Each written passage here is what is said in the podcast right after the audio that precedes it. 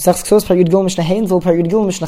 learned in the sixth parak of the Masechta about the Nadunya, the dowry which a father of a bride gives to his daughter to bring into the marriage for her husband. And if at the time of the Kiddushin, the father of the bride obligated himself, even just by declaration, he obligated himself to give a certain amount of money or property for the dowry, he is obligated to do so even though no act of acquisition was done, since the declaration was made at the time of the Kiddushin, it is binding and the obligation stands. So what happens if Hapezik Moislach Hasonai, one who fixes amount of money and he promises to give that amount of money for his son-in-law, and before the stage of Nisuin, uposhat lo which literally means he stretched out his foot, and it means that he tells his son-in-law that he is not going to pay the Nadunya. Either he doesn't have enough money, or he just refuses to pay it. He says he changed his mind, says the Mishnah, Reisha, she, the bride, will need to wait and continue living in her father's house until her hair turns white.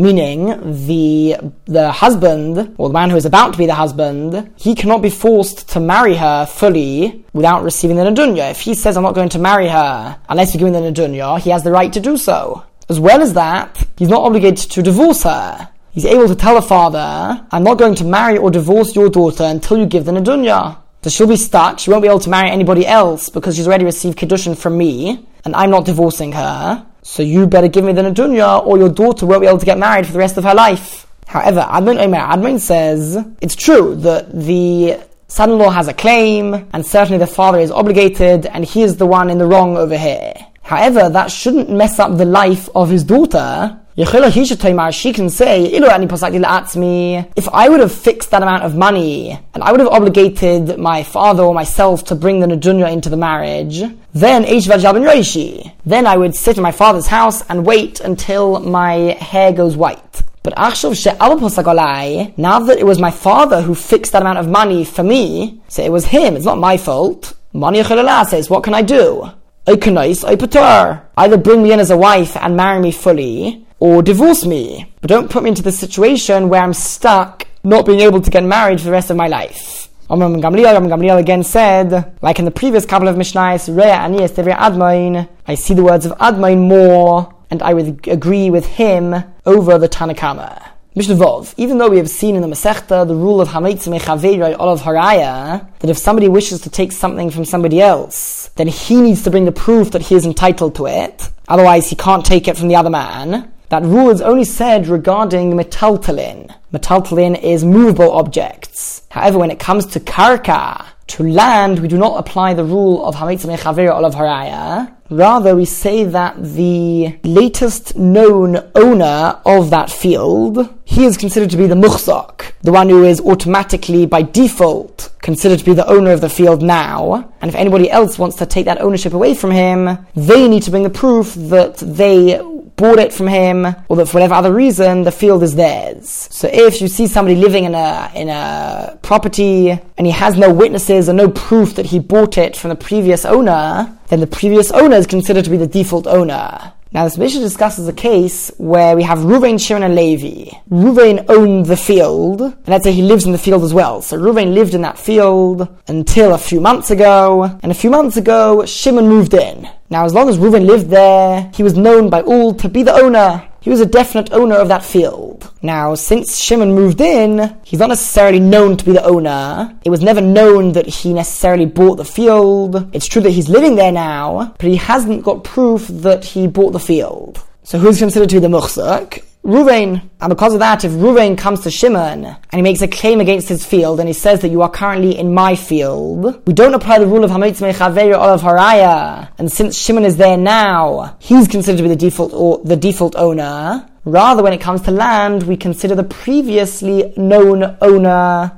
to be the muhzak, and therefore, if Ruvain comes to Shimon claiming that it's his land, Shimon is the one who will need to prove that he bought it. And if he can't, then Ruvain would take the land back, and he would revert to being the owner. Now, what happens if Shimon sold that field to Levi, and there is a document which states that he sold it to Levi, and every document requires witnesses on the document. And one of the witnesses who signed on that document was none other than Ruvain, which implies that Ruvain is sort of admitting that it was Shimon's field. The document states that Shimon is selling his field to Levi, and Ruvain signed on there. So the implication is that Reuven is sort of admitting that indeed Shimon did buy the field from him, and it's Shimon's field. One who makes a claim against the field, Ruvain, makes a claim that this field, which is now Levi's, is really his, because he claims that all along Shimon stole the field from him, and he sold it to Levi, but really it's his field. But aid, he is signed on that document, which Shimon sold to the field to Levi. Ruvain signed on that document.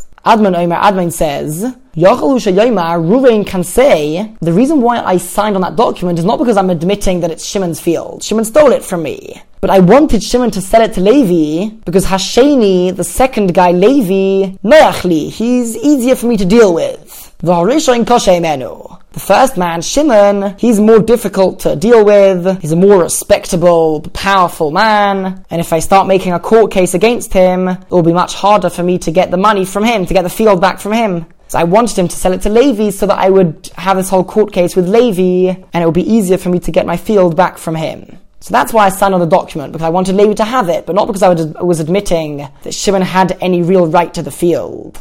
However, the Chacham say Reuven has lost his um, right and claim to the field because by signing on that document, he is implying that he's admitting that it's not his field anymore. Now, everybody agrees that in a situation where Asor Siman La'acher, if you made that field a sign for a different field. So we're talking about a situation where Ruvain had a field right next to this field which we're discussing, and Ruvain sold the other field to somebody else. And in the document describing the field and its boundaries, he wrote in that document that it borders Shimon's field. In this case, according to everybody, that is a clear proof that Ruvain is admitting that it's no longer his field, rather it's Shimon's field. So he has lost his rights to that field and any claim on that field. This time he's got no claim of saying that I wanted to I wanted the field to be in the hands of somebody who's easier to deal with.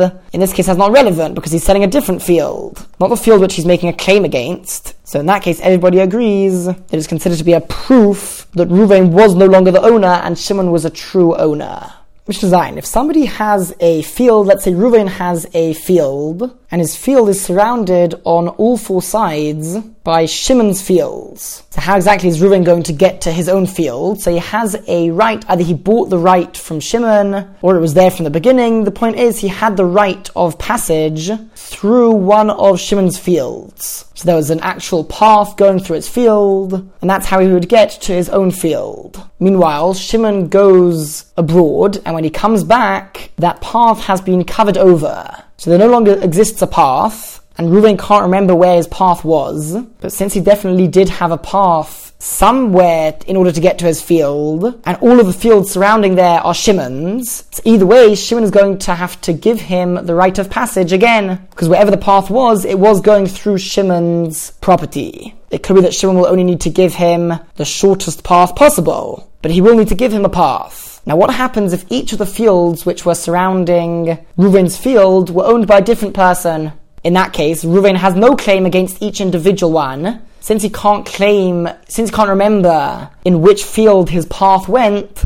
So each owner of the field can turn around to him and say it was in the other field. It wasn't in my field. And so in such a situation, Shimon would not have the right of passage, and he would need to buy that back from them again. Our Mishnah discusses a case where Reuven's field was surrounded by fields owned by different owners, and he went abroad and he came back. And meanwhile, one individual person, we'll call him Shimon, he brought all of the surrounding fields. So right now it's owned by him. Somebody who went abroad, and he lost the path to his field. It's now covered up and he can't remember through which field it went. And as we explained, we're talking about a case where originally all of the surrounding fields were owned by different people, but now it's owned by the same person. Admon Omer Admon says, he has the right of passage, the shortest way to get to his field, through Shimon's field, he has that right. Since certainly the pathway did go through one of the fields, and they are currently owned by the same person, so he certainly does have a claim against Shimon. Shimon can't say, ah, it's, oh, it's in the field owned by somebody else. Because all of the fields are owned by Shimon. However, the Chachomim say, he needs to buy the passageway again, even if the, even if the other owner is demanding a hundred maneh, which is a hundred times by a hundred zuz. That's 10,000 zuz, a massive amount of money. He would have to pay a yifrach ba'avir, or he'll have to fly in the air. The point is, he has no right to any passageway over here, and he'll have to buy it back. And if the other owners are demanding a high price, so tough luck for him. He didn't remember where his path is, and he will have to buy it back. And the reason for the Chachomim is because the Shimon, he can turn around to Reuven and say, I can just as well return all of these fields back to their previous owners, and it will come out that there'll be different owners for each field, and then you'll be stuck, and that way you wouldn't be able to have a passageway. So since that's in my ability to do, you cannot claim from me the right of passage, and so you'll have to buy it back from me, or find some other way of getting to your field somehow by flying.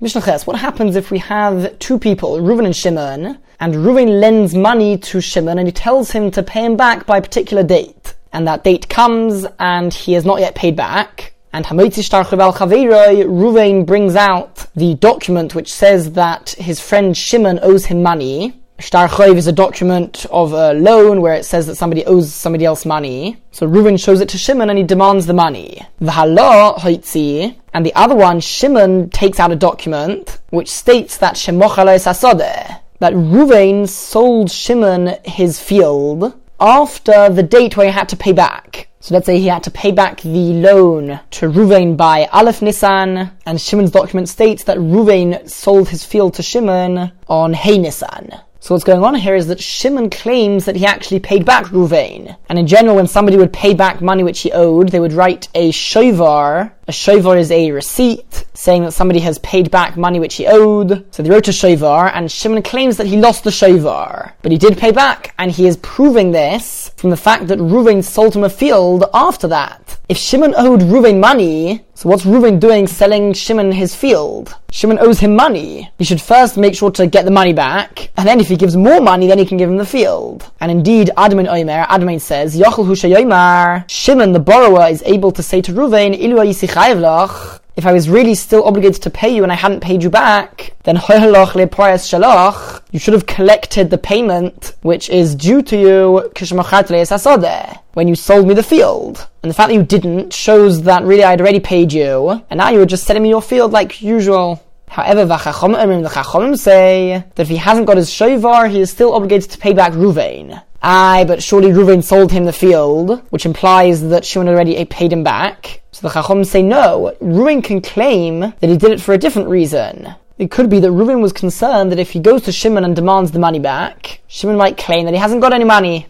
And even if he has money, he's able to hide it. So Ruvain wouldn't necessarily be able to get his money back. And therefore, Pikeach, Zeo Pikeach, Reuven was very clever, that he sold him the land. Because now he made sure that the borrower has land. So he sold him the land. And then when he demands the money, if Shimon claims that he hasn't got any money, so Reuben has the right to take that piece of land, at least until Shimon can come up with the money. And Shimon, of course, is not able to hide the land, and that's why he would have sold him the field, even though Shimon did owe him money because he is able to take hold of that piece of land as the deposit, or at least until Shimon repays the money. But either way, this way, Reuven would make sure that the loan will be repaid. And so the fact that he sold the field is not a proof that he is not owed the money. And if Shimon has not got his shovar, then he would be obligated to pay Reuven the amount of money which he borrowed.